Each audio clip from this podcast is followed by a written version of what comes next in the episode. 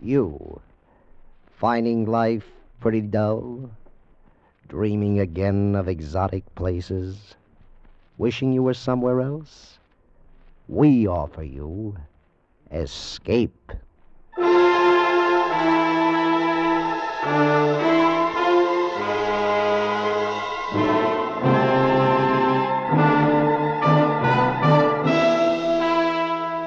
Escape, designed to free you from the four walls of today for a half hour of high adventure. Escape with us now to the year 100,080 and a world where beauty and terror live side by side, as H.G. Wells describes it in his immortal story, The Time Machine.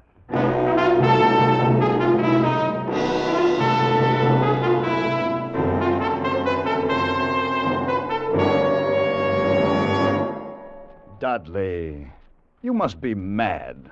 A time machine. Yes, my friend, a time machine. This. This thing. This very thing. This contraption. This framework made of quartz and bronze and ivory, with its levers and its dials and its seat in the middle.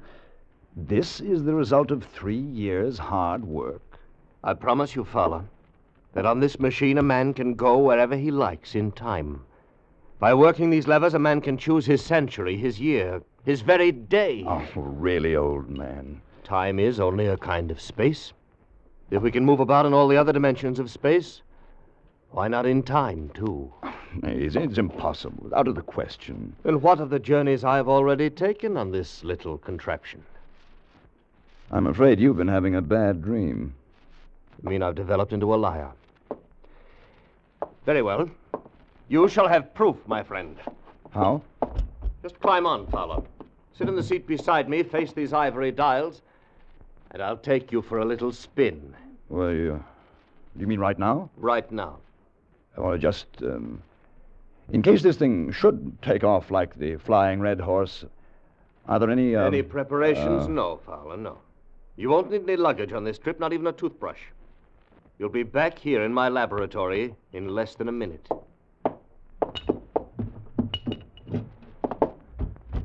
All right. I'm on. Now what? Hold tight. It sways a good deal. I'd hate to lose you. I can't be frightened, Dudley. Then you're braver than I am. Tell me, what time is it? It's um, just 12 noon. Before we start, I want to adjust this control a bit. Hmm. Is, uh, is everything shipshape? Tell me, did you notice anything just then? Only a noise, a humming noise, nothing else. And what time is it? You just asked me, old man. It's tw. Well, that's odd. What? My watch says 11 o'clock. I could have sworn it was noon a moment ago. There must be something wrong with it. It's only that I touched the lever to test it, and we've gone forward a full day. 23 hours, at any rate. Yes, but, but Dudley. Finished scoffing, Fowler? Yes. Yes, I believe I have. Then hold tight. This'll be the real article. I'm ready, Dudley. Good man. Well, say goodbye, Fowler. Say goodbye to 1950. We went off with a shattering jar, with the machine swaying under us. The walls of Dr. Dudley's laboratory suddenly fell away, and night was speeding after day like the flapping of a black wing. I saw the sun hopping across the sky, leaping swiftly across it every second, and every second marking a day. I saw the moon spinning through her quarters like a ball, from new to full, all in the twinkling of an eye. Trees grew and blossomed like puffs of smoke, and then passed away. And all the while we were going faster. Now our pace was a year a second, so that second by second the white snow flashed across the world and was followed by the bright, brief spring. And still we went on into the future. How do you feel, Fowler? Very weak, very dizzy. Don't let go. Don't fall off. Where are we? How far have we come? We're in 100,050 and 60 and 70. that's enough. Stop it, Dudley. I can't stand anymore. Stop it.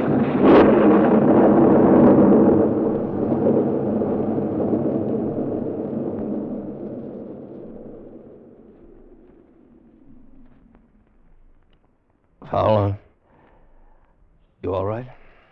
Yes, I. I believe so. No broken bones. What happened? Not sure. Must have stopped too suddenly. Where are we, Dudley? Look around for yourself. A wide lawn and a beautiful, vast garden. No, I, I meant geographically. Just where we were when we started, where my laboratory stood, 100,000 years ago. And the year, Dudley? What is the year now? 100,080.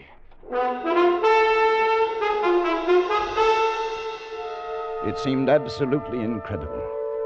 A dream, but a pleasant one, for the garden in which we found ourselves was beautiful and summery, with an unexpected perfume about it, almost like platine. At some distance, we could see a large and imposing building, and everything was, was quiet and peaceful, but almost too much so. And the sense of strangeness, of incredible strangeness, sent a shiver up my spine. 100,080. Fowler, do you want to go back? Yeah, yes, I rather think I do. Let's go back. Dudley, From over there, in the bushes. it sounded human. Come on!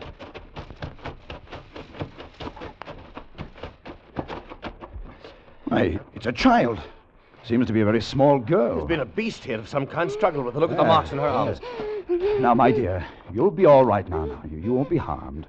Of course, you won't understand English. Motioning us to go with her. Yeah, What about the animal? Did you see it? No, not a glimpse. Too fast for us. Perhaps we'd better go back, Dudley. The girl seems to be all right now. Leave her like this? Yes, yes, I've had enough. Well, they haven't, old man. Because they're here. All around us. They had crept up on soundless feet to surround us. The little people of this era.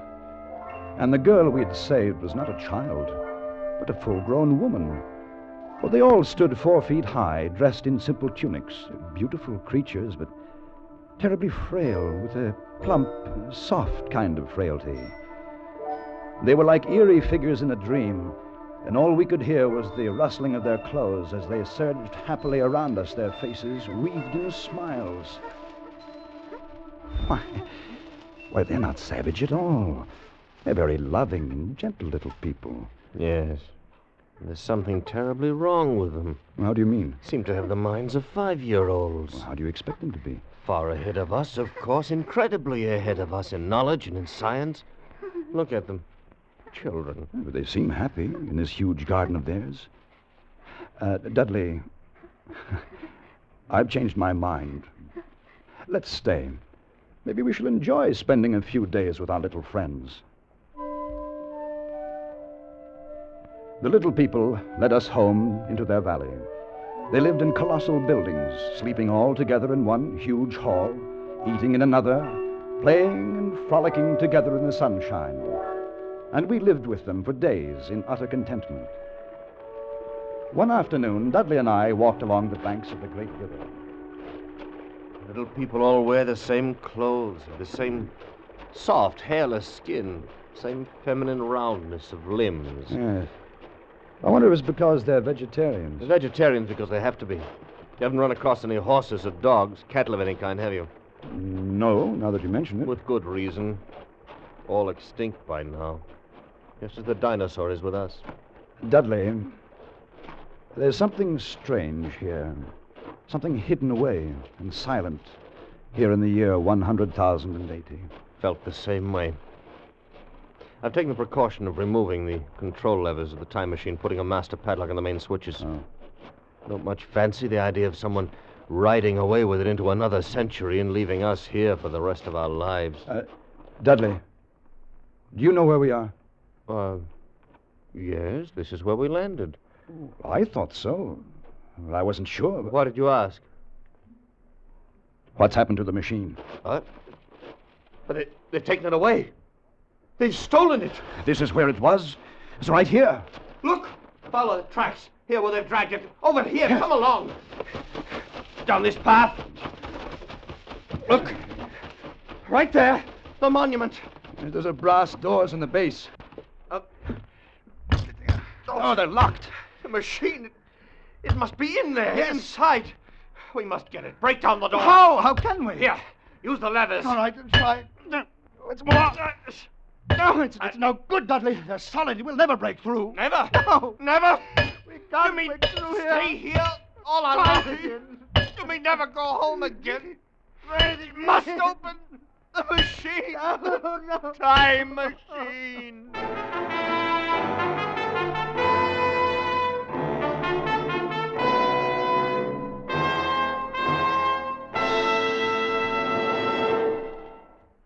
The laughs that Red Skelton and Amos and Andy bring to CBS on Sunday nights are doubled, tripled, and quadrupled because of the friends, relatives, and strange acquaintances they bring with them. Hardly a Sunday night goes by but you meet Shorty, the Kingfish, Sapphire, and a whole host of Amos and Andy funny friends. Red Skelton generously gives time to Willie, Clam, and the rest of his laugh provoking pals.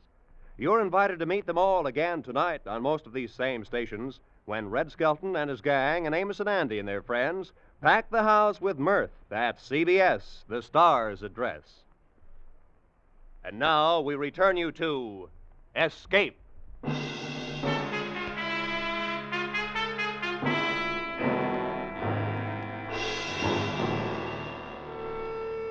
We were caught in the year 100,080. The time machine was gone. The brass doors of the monument held. Our retreat was cut off, the thin line by which we could make our way back home, back to our own time and our own people, back to 1950. And we had no way of communicating with the little people, of asking what they had done with the machine or, or how to get it back. There was nothing hostile in their attitude. They were more like simple, wandering children. Only one, the young woman Weena, whose life we had saved on our first day, had become really friendly. She went with us wherever we walked, and brought us presents of garlands, of flowers, slept near us at night in the hall, and we in turn had taught her a few words of English. Now we redoubled our efforts, like men racing against a clock, so that we might speak to her and discover the secret of our immense loss. We were talking to her one night after the others had gone to sleep. No, not these, Dudley. No. How can you be so sure your people didn't steal the machine? Aren't there any thieves among them? Are they all perfect? Not so loud, Dudley. You'll wake them. Besides, she doesn't understand. thief must be sleeping somewhere in this hall.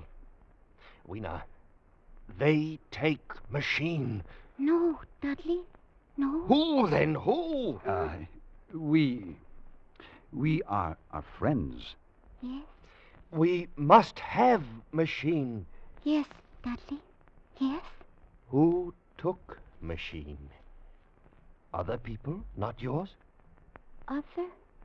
Um, what about those doors, Weena? Uh, doors open. Uh, No, no. Weena, machine in in there must open. No, no, not open. Oh, all right, my dear. Go to sleep, get some rest. Yes, Dudley. Sleep. What's to become of us, Fowler? Are we caught here in this century? We spend our lives with the little people and their secret. We'll go back to the monument tomorrow. We'll find a way of breaking in. Good night, Dudley. Dudley. Yes. Did you just. there it was again. What? Something. On my face. Huh? Cold, filthy to the touch. On my face and in my hair, as cold as death. Dudley! You're right. There's something in here with us. Ah. Smells of the grave. What was it? I don't know. But look at them. Look at the little people. They're all awake. It's as though they've been stampeded. Let's get out of here. I want some fresh air. We went quickly through the hall and outside, away from the frantic rustling of the little people. The moon was full, just overhead, and it was close to dawning. There was a faint sound speeding close behind us, and we turned, our nerves ragged, our muscles tensed. But it was only Weena coming swiftly to join us. Dudley. Afraid. And then there is dark, something. What do you mean, Weena? Dark. What? Dark thing. Dark place. Night. Why should they be afraid of the night, Dudley? It's not the night alone. Dark place, that's our cube. Perhaps it's something underground.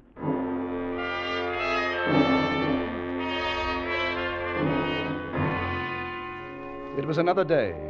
We had wandered into a lovely wooded place about a mile from the community. And suddenly Weena screamed.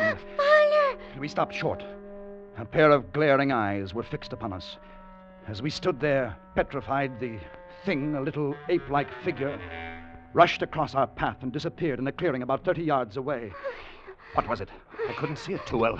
It seemed to be a dull white with white hair on its head and down its back. It looked like a small It ape. was running on all fours, or with its arms held very low. Weena, Weena, what was it? Morlocks. They. Morlocks. Who are the Morlocks? What are they? Weena, tell me. No. No.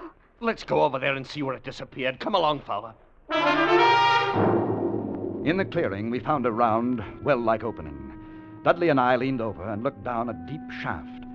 A small white creature was retreating down a ladder in the well, like a human spider, its large, bright eyes watching me as it went swiftly down. Then it disappeared in the shaft. Fowler, did you see it?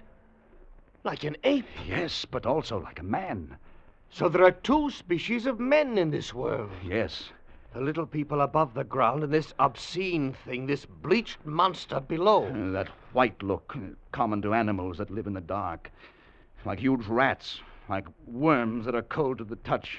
I know because they've touched Fowler, me. you can feel the air being sucked down into this shaft. Yes. The earth must be tunneled enormously here under our feet. These monsters must live in the tunnels. I think we know now who stole our time machine. Yes. Then Then we'll go down and have a look. No, no, not go. Why not, go. Weena? Morlocks, you never come back. we must have our machine, my dear. Um, uh, You wait for us here. No, no. And so we went down, our heels ringing on the small metallic bars that were meant for creatures so much smaller than us. Down we climbed, down, down, ever in darkness. Down it seemed, into the center of the earth, into the core of the world. How much longer? Won't know until we reach bottom. Uh, Can't be much further. Do you hear that? Like machinery. We're almost there. well, Oh, thank heaven for that. Ah, All right, Fowler, I'm on the bottom. Come along, just a few more steps. Now, give me your hand, Fowler. uh, Good. yeah. Good. We're here. He's in the land of the Morlocks. Do you have a match? Uh, yeah, yes, yes, here. Seems to be a large vaulted cavern at the end of this passage. Oh, What do you uh, suppose they'll do if they catch us? I've no idea. Better take care not to be caught. Ah, another match. That, that throbbing noise. Probably their ventilating system pumping the air down. There must be thousands upon thousands of these Morlocks living under the earth. We haven't seen any yet, except for our friend who came down ahead of us. Why, why do you suppose they wanted our time machine? I think they wanted us, not the machine. And we've come to them. We must. It's our only chance. Fowler, if that noise does come from air pumps, Yeah? why is it so stuffy here, so oppressive? Dudley. It's that smell. Blood. Light another match. Dudley. Look. Straight ahead. On the white metal table. Set for a meal. Yes. With a small haunch. Meat. We know that the cattle are extinct. Then, what do they feed on, the, these Morlocks? Don't you know? Yes, I know. Oh, Another match. Yes, I know. Oh, Dudley, I have no more. I've used our last match. Oh. All right, we- we'll have to go back then. We know the secret now, anyway. It's Morlocks living here, underground. They're the masters of this age. And our friends up above, fatted cattle, fed by the Morlocks, clothed, supplied, and housed until the day when. when they're cut out of the herd and brought underground as food. This is the future you're looking at. This is what we men of the 20th century shall come to. Dudley! What is it? I felt hands, cold hips. Take one of these levers. Yes, Use it as a weapon. Lash out. Against this wall, Fowler here beside me. They're moving in. Fight them! Use the lever, man. Use the lever. Dudley, they're all around us. This way. Fowler, this way. Uh-huh. Back this way. We went back in that evil darkness, fighting every step as we went. By my side. Back to those projecting bars, kicking and clawing ourselves loose from their pallid, grasping hands. And climbing up again, up toward daylight and freedom, away from their stench and the eagerness of their icy hands. And they did not follow, for daylight was their enemy and their great fear. And we lived among the lush gardens of the little people like prisoners, like men without reprieve, like men who are dead, though they still walk the earth. For the time machine was locked away behind great brass doors, and we knew we could never force them open. Then one day, Weena told us of an old building, an ancient sagging structure that had survived through many ages and was filled with many curious objects. A museum, that's what it must be. A museum, Fowler. Perhaps from some earlier time. I'm in no mood to go looking at a museum. Don't you see? What? Specimens hermetically sealed in museums. Perhaps there are things, weapons, machinery, something we can use. Yes, yes, of course. If we could find some dynamite or gunpowder or We something. could blast those doors, we could get in. Um, where is this place, Weena? Uh, This this old building that no one ever goes near. I take you. It's not far. A chance, old man. A slim one, but a chance nonetheless.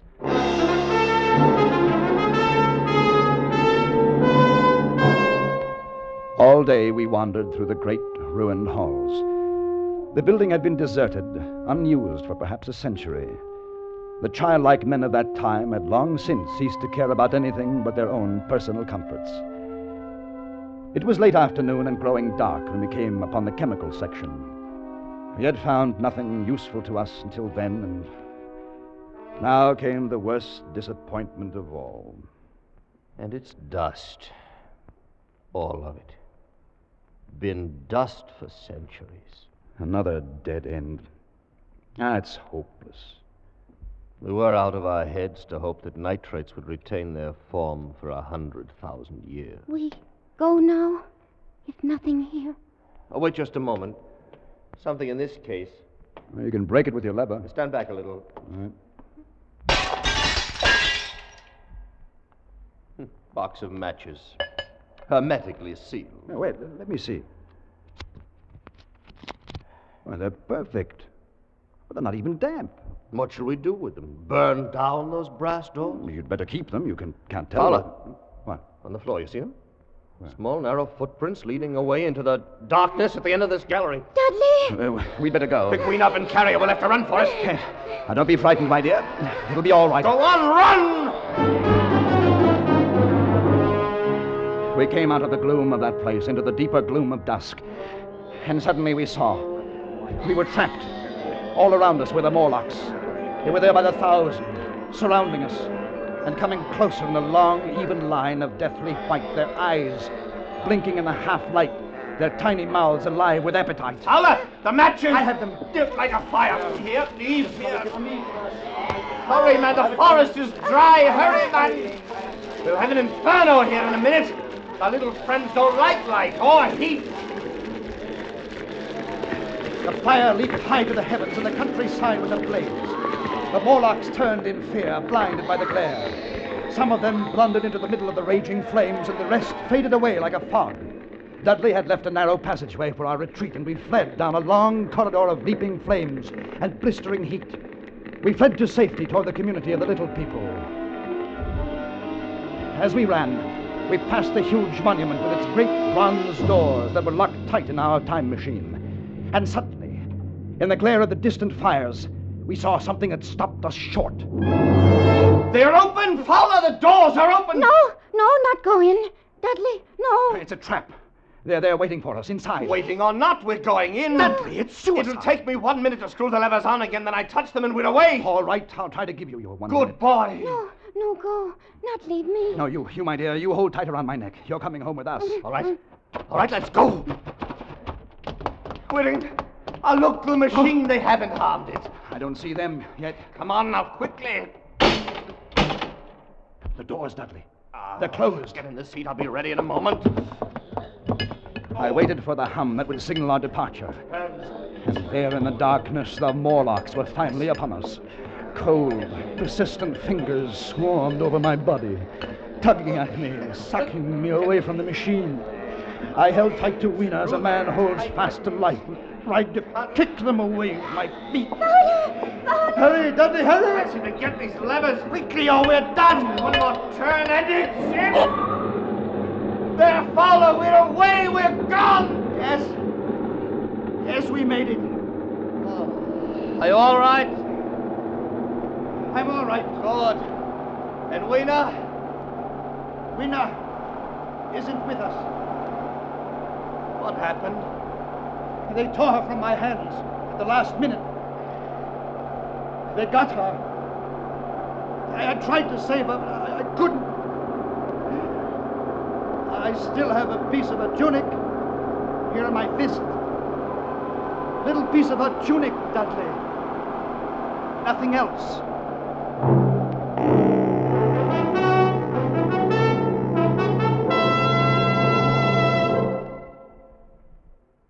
And so we came home again. Back into the very minute from which we had left.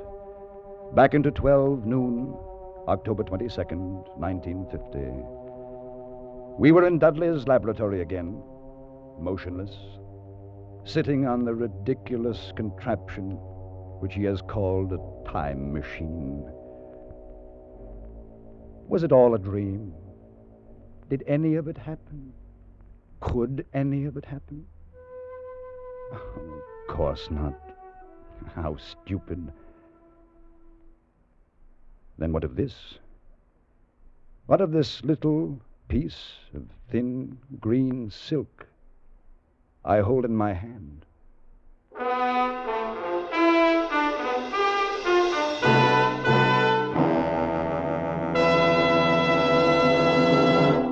Escape is produced and directed by Norman MacDonald. Today we have brought you The Time Machine by H.G. Wells, adapted for radio by Irving Ravitch, and starring John Daner as Fowler and Larry Dobkin as Dudley, with Georgia Ellis as Weena. The special music for Escape was arranged and played by Ivan Ditmars. Next week, escape with us to a small fishing boat off the California coast and a night of terror and death at the hands of a brilliant madman as Bud A. Nelson tells it in his exciting story Seven Hours to Freedom.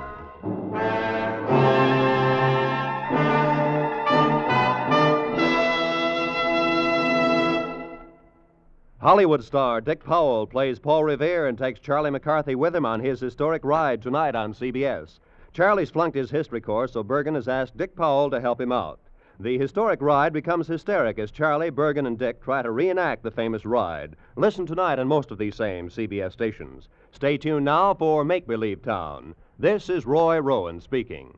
This is CBS, the Columbia Broadcasting System.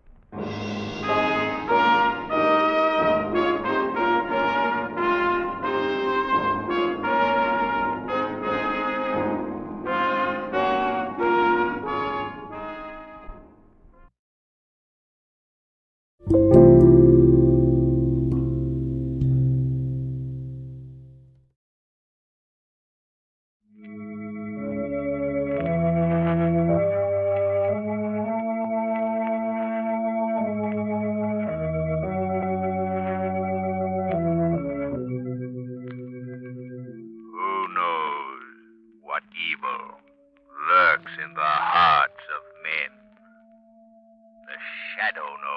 of men? The shadow knows. knows?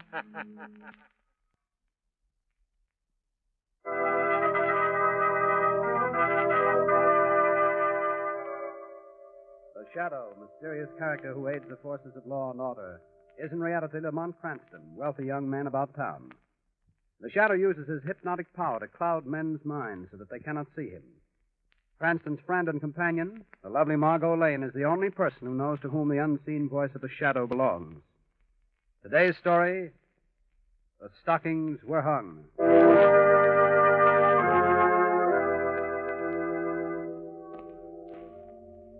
This is a story of Christmas time in a great city. Tonight, with Margot Lane and Lamont Cranston, we look in on the lives of the Grover family. Get out of here. Get out. You'll not get a cent of pay from me, Mr. Grover. Simon Jordan, you know my wife's dead and I have two children. And it's Christmas. I've got get to. out. Get out before I.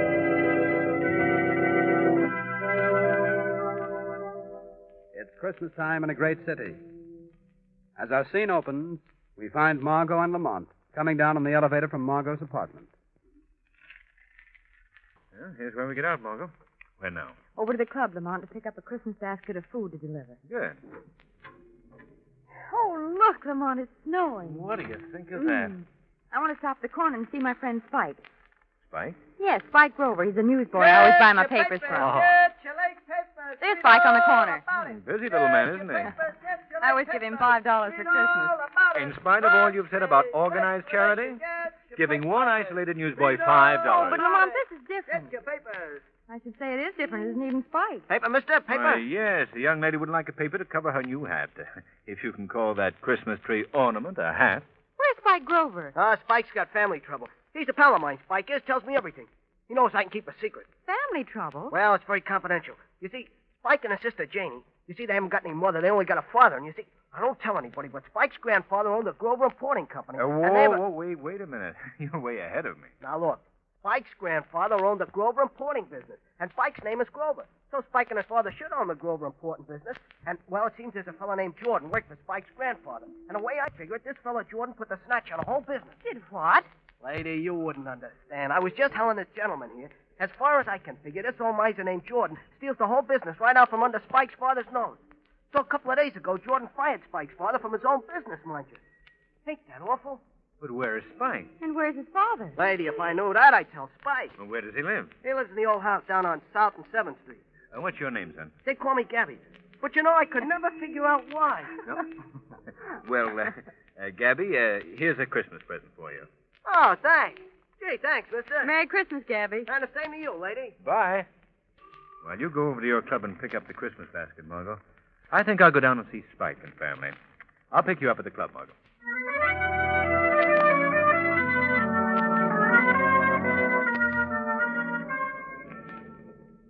A cab? You want a cab, mister? You want a cab? Yes. Uh, take me to South and 7th Street, please. South and 7th Street, yeah, South and 7th. Thanks. Oh, um, by the way, I want to stop at a pet shop on the way. Do you know a good one nearby? Well, I don't know where that, there's one. On, oh, yeah, I do know where there's one on the next block, that is. Well, that's where we're going then. oh, driver, are you uh, busy tonight? Yeah, yeah, I gotta drive this cab. Ain't it awful, ain't it? that's what I mean. That's what I. now you've got me doing it. Doing what? Uh, hiring the cab for tonight. You mean it? Sure. Gee, Santa Claus. I didn't know you without them whiskers. That's a joke. Hey, there's a pet shop, mister. There it is. Well, that's fine. Thanks. Uh, what's your name? Louis, Well, come on, Louis. Let's buy a pup. buy a pup, huh? Buy a pup, oh boy. Hey, the red one in the window? Sold, Louis, sold. Oh, that's a cute pup. That's a cute pup, all right. How much is the red setter pup in the window?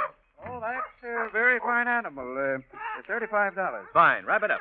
I, I beg your pardon. Put it in a cardboard carton with some holes in it. We'll take it with us. Very good, And now, Louis, you'll take the pup in front, see? It's a surprise for a young lady we'll pick up later. She mustn't know about it. Yeah, yeah, sure, sure. Say, but suppose it begins to bark or whine or something.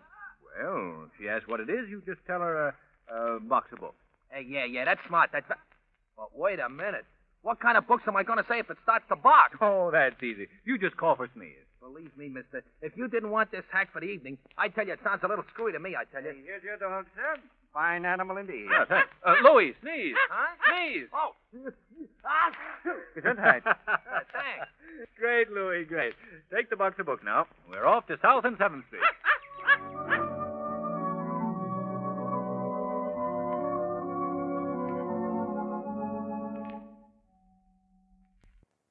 sure would be very mad if I didn't make these cookies just perfect for Daddy. Let me see. Here it is Mother's recipe for Christmas cookies. One and a quarter cups of flour. I've got that. One and a half teaspoons of vanilla. Maybe nobody knows if there's no vanilla in them. One third cup of sugar. One egg. And one half cup of butter. One half cup of butter? I haven't even got half of a half a cup of butter. Oh, I wanted so much to surprise Daddy. Well, that's no way to feel on Christmas Eve. What's the matter, Jamie? I haven't got hardly any butter. Well, we'll take care of that in a minute, Jamie. But I came here looking for your brother Kingsley. But I don't know where my brother is because he's looking for my father. And I don't know where my father is. Daddy hasn't been home for two whole days. Oh, easy, Jamie. But Kingsley says Daddy will be home for Christmas. I'm sure he will. But now Kingsley's gone. I haven't any butter, and Mother always makes such good Christmas cookies. Now, look, Janie. I think this will give you all the butter you want and anything else you might need for your Christmas cookies. Oh, it's five dollars. You can't expect me to find your father and Kingsley if you don't have Christmas cookies ready for them when they come home. Will you really bring them home? I'll try, Janie. I'll try.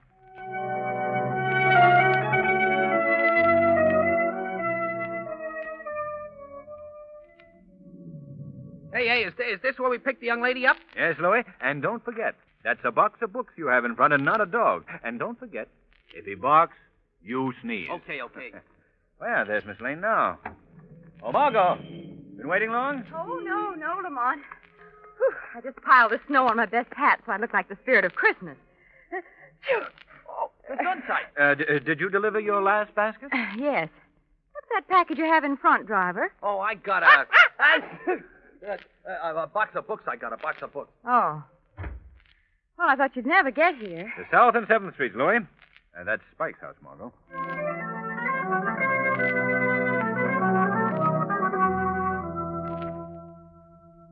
Uh, you wait here, Louis. Yeah, sure, boss, sure, sure. Uh, Margot, this is Spike's house. Let's go in and see Jenny, huh? Oh, good. I want to meet her. Lamont, look! Those two boys are fighting. And that smaller boy is Spike. It is.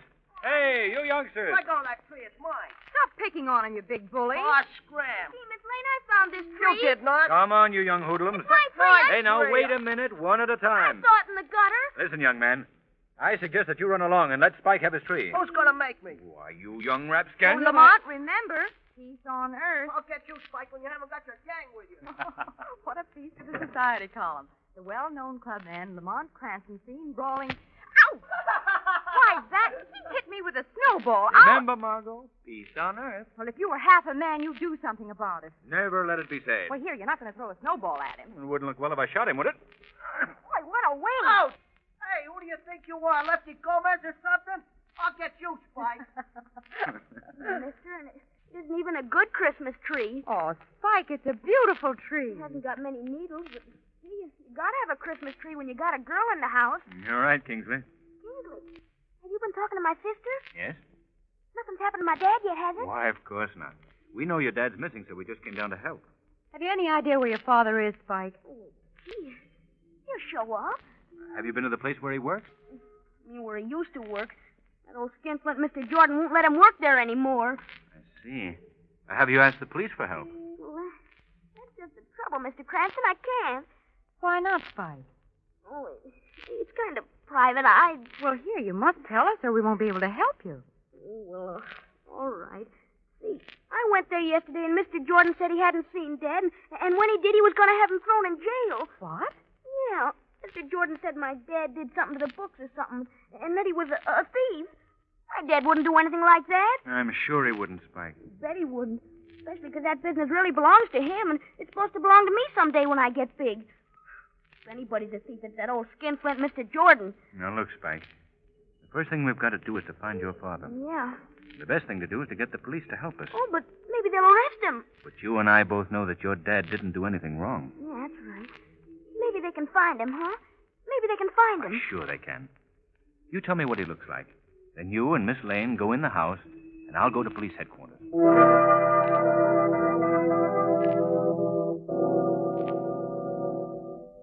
Good evening, Sergeant Murphy. Well, well, season's greetings to you, Mr. Cranston. Same to you. Uh, Sergeant uh, Kingsley Grover Sr. has been missing for two days. Uh, tell me what he looks like, and we'll start looking. His son Spike told me that he was five feet ten, weighed about a 165, was wearing a brown overcoat. Calling all cars, calling all cars. Missing since last Friday. Kingsley Grover Sr., height five feet. Harbor Patrol. This is headquarters. We're looking for Kingsley Grover Sr., height five feet ten. Wait.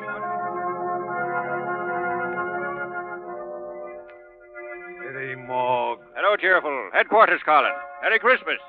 Have you got a stiff on ice about five feet ten? Wait one minute.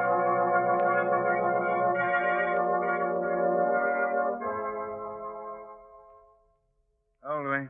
Hello, Mr. Cranston. Did you find out anything about Spike's old man at police headquarters? No, not yet. Miss Lane's still in the house? Yeah, yeah, she's there with Spike and his sister. Say, the dog's all right. I didn't have to sneeze or nothing. He was so quiet, I thought he was froze or something. So I put my hand inside the box. You know what happened? No. He bit my finger. He's a card, all right. He's a card. Keep up the good work, Louis. I'm going in the house. Okay, boss, okay. Hello, everybody. You were gone a long time, Mr. Cranston. The police find him? They'll get him soon, Spike. Don't be impatient now. No, I won't be impatient. Say, would it be bad if you and Miss Lane went into the other room for a minute? I want to talk to my sister. Do you mind? No, of course not, Spike. Come on with me, Lamont. It'll only be a second. Take your time, Spike. Look at Janie. We'll find him in time for Christmas.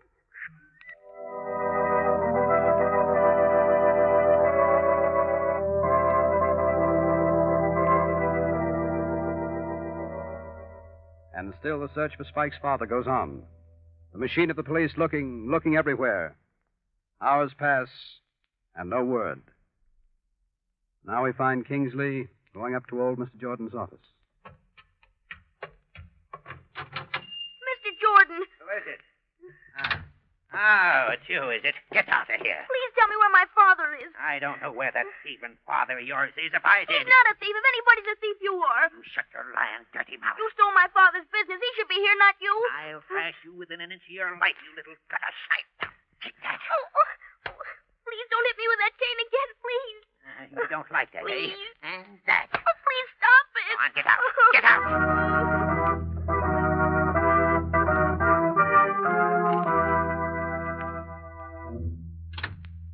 Spike, what's the matter? Kingsley, you're hurt. You Poor kid. How did you get that red welt across your cheek? Mr. Jordan hit me with his cane. Oh, you poor child. Come here, I'll wash it out. Now we have to plan what we're going to do. Have you any suggestions, Spike? Only one, Mr. Cranston. What's that? Well, it sounds it sounds kind of silly, maybe even to try it, but you see, Dad and me, I, I mean Dad and I, w- we always used to walk up the avenue on Christmas Eve. Oh, it stings a little, doesn't it? It's all right. Well, anyway, we'd look in the store windows and we'd see what we'd buy for our- ourselves and Janie and Mother when she was alive. We had all the money we wanted. I thought I'd walk up the avenue tonight and. Well, I guess it sounds kind of silly, but I, I would like to. That's a wonderful idea, Kingsley. And Margot, Yes, Lamont. why don't you go along and take a pencil and paper and write down all the things Spike would like for himself and his sister? We huh? never did that. No? Well, just think what fun you'd have. Take talking it over with Janie afterwards if you had a list. Gee, that's right. Let's go.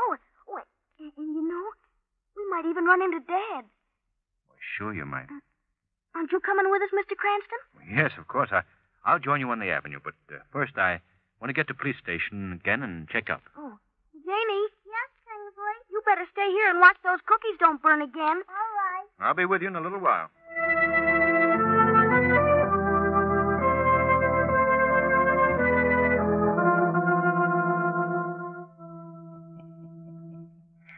Well, I guess I can close the books for tonight. Hmm.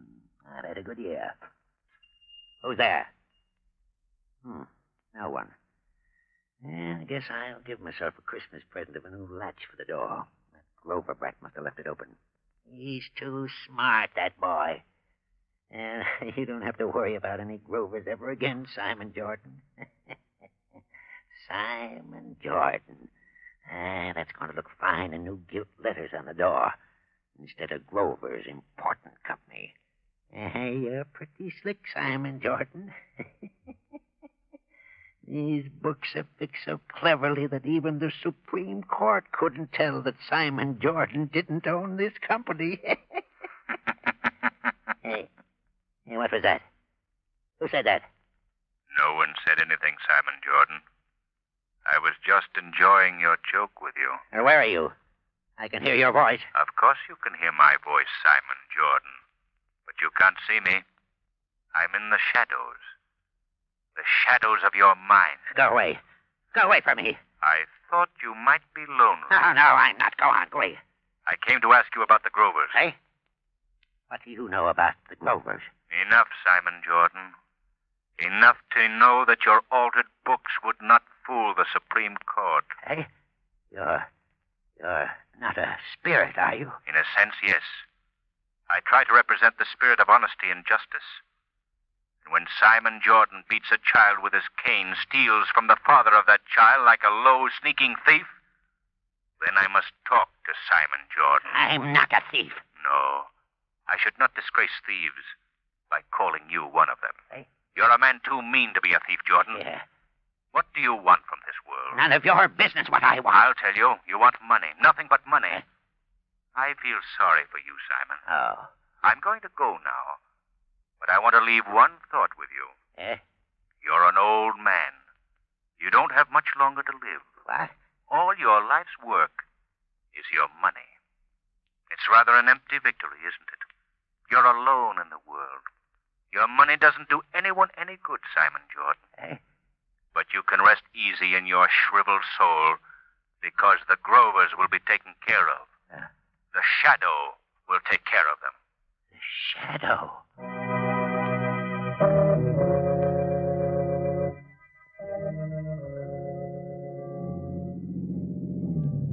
There they are, Louis. Stop here. Margot, Spike. Hello. Oh, hello there, Lamont. Well, I thought I'd never pick you up. We're beginning to worry, too. How are things down at the police station? Well, not much news yet, Spike. But they've got a couple of leads that might amount to something. Gee, that's good. Are you pretty near the end of your Christmas Eve walk, Spike? We've got one more stop. Pop and me always stopped in here at the cathedral, you know, just to get out of the cold for a minute. You don't have to be afraid. They'll let you in. If you take us, they will, Spike. Up these steps. Lamont, I didn't know there were as many windows in town. I'm dead. I've got a list of presents as long as. Oh, there's your Hey, arm. don't slip, Miss Lane. I hope you've got a preferred list. Oh, I have. Here, in here. Boy, this door's heavy. Oh. We can stand back here and listen. All right, Spike. Look, Lamont, that poor man over in the corner. Oh, Yes. Mr. Cranston, it's my dad. What? It's my dad. Daddy. Dad, speak to me. It's Kingsley. You won't speak to me. Mr. Grover. Hmm? Mr. Grover, this is your son. Don't you know him? Dad. I can't remember. Margot, this man has been hurt. Let's get him outside, Lamont. Do you remember your name, sir? Gee, there- there's something wrong with him. My name? You must try to remember. Truck. Skidding. Hit me. uh, Oh. Why did you come to the cathedral tonight? It's uh, Christmas Eve. Always come here. Who is we? I I can't remember.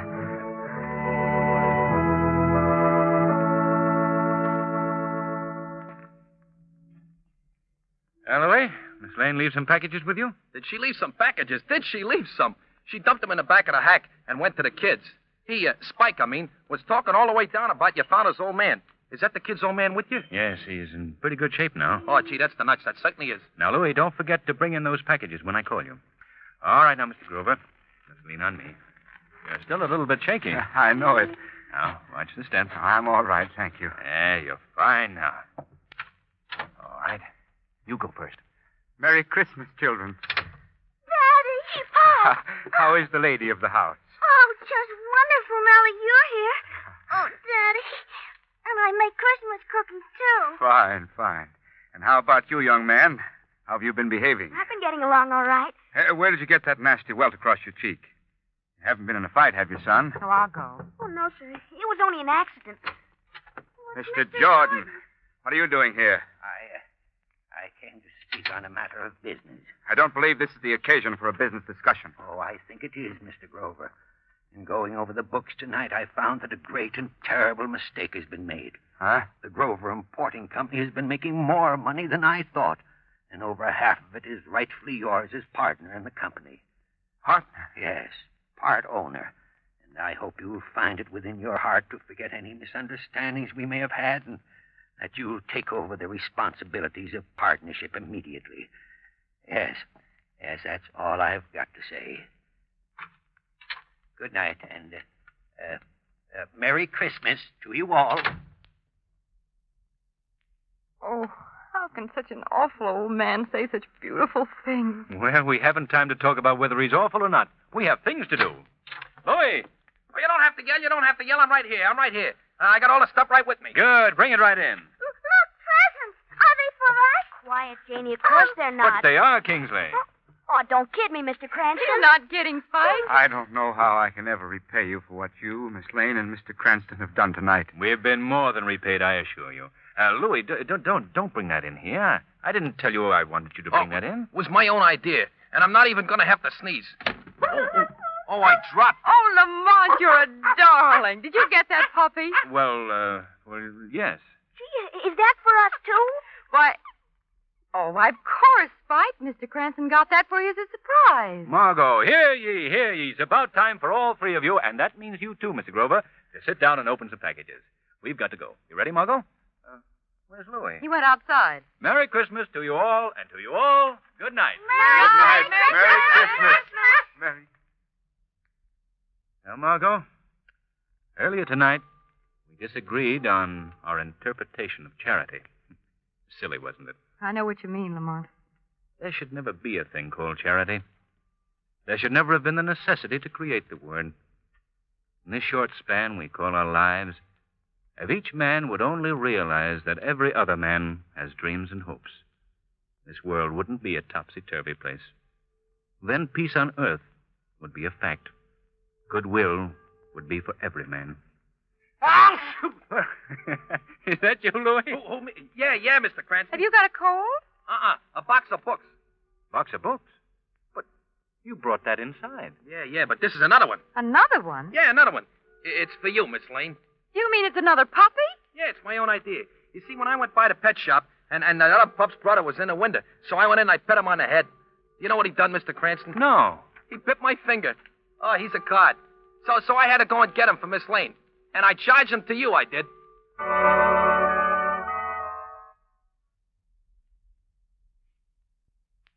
Aunt, Yes, Margot. I'd like to say something. Why, certainly. What do you want to say? Merry Christmas to everybody. Thank you, Margot and Lamont.